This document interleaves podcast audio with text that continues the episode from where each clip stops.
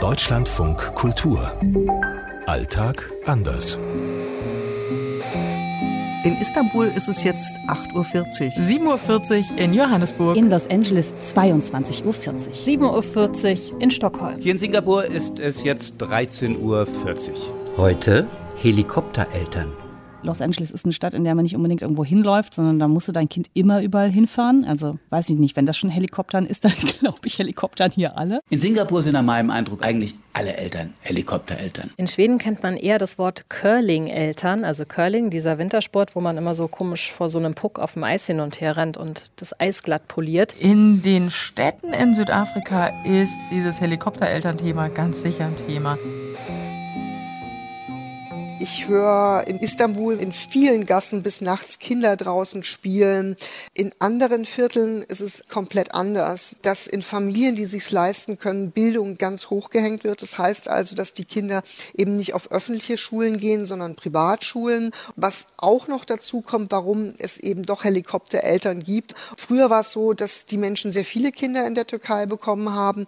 Das hat deutlich nachgelassen. Ich habe das Gefühl, amerikanische Eltern sind immer viel schneller besorgt und sind immer viel mehr hinterher und passen ganz stark auf die Kinder auf. So aus der Beobachtung raus würde ich sagen, dass die europäische oder die deutsche Erziehungskultur schon so ein bisschen mehr ist, dass man Kindern auch ein bisschen mehr Eigenverantwortung lässt und dass die Amerikaner aus meiner Sicht schon eher sehr viel mehr Kontrolle ausüben. Helikoptereltern heißt in Singapur nicht, dass sie die beim Spielen begleiten, sondern dass sie dafür sorgen, dass ihre Kinder möglichst viel fürs Leben lernen. Die lernen schon im Kindergarten Chinesisch und Englisch.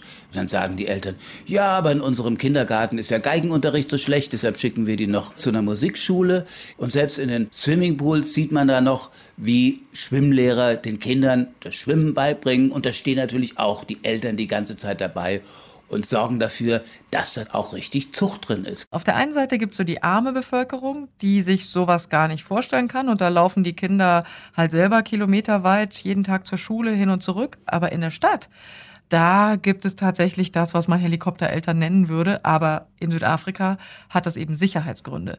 Das sieht man, dass die Eltern das Kind natürlich mit dem Auto zur Schule bringen oder zum Schulbus und dass das Kind vielleicht auch ein Telefon hat, damit die Eltern auch sehen können, wo sich das Kind gerade aufhält.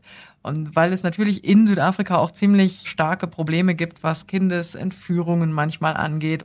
Deshalb passen Eltern da wirklich auch sehr stark drauf auf. Curling-Eltern, das sind Eltern, die hier in Schweden ihren Kindern einfach jedes Hindernis aus dem Weg räumen.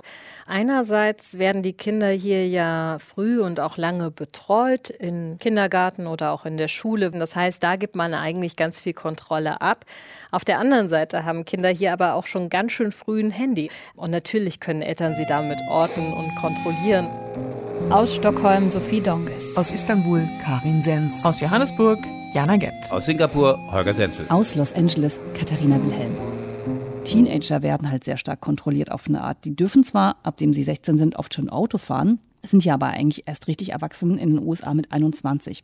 Und die Amerikaner sind ja eben auch was zum Beispiel Freundschaften zwischen Jungen und Mädchen und so angeht, oft immer noch sehr prüde eingestellt. Und ich kriege zumindest immer noch erzählt, dass das immer noch so sei, dass wenn zum Beispiel mal ein Junge irgendwie ein Mädel bei sich zu Hause hat, im Teenageralter, dass das schon so ist, dass da die Eltern regelmäßig kontrollieren. Die Tür muss natürlich offen bleiben und um Gottes Willen. Also, dass die zu zweit alleine auf dem Zimmer sind, das geht nicht.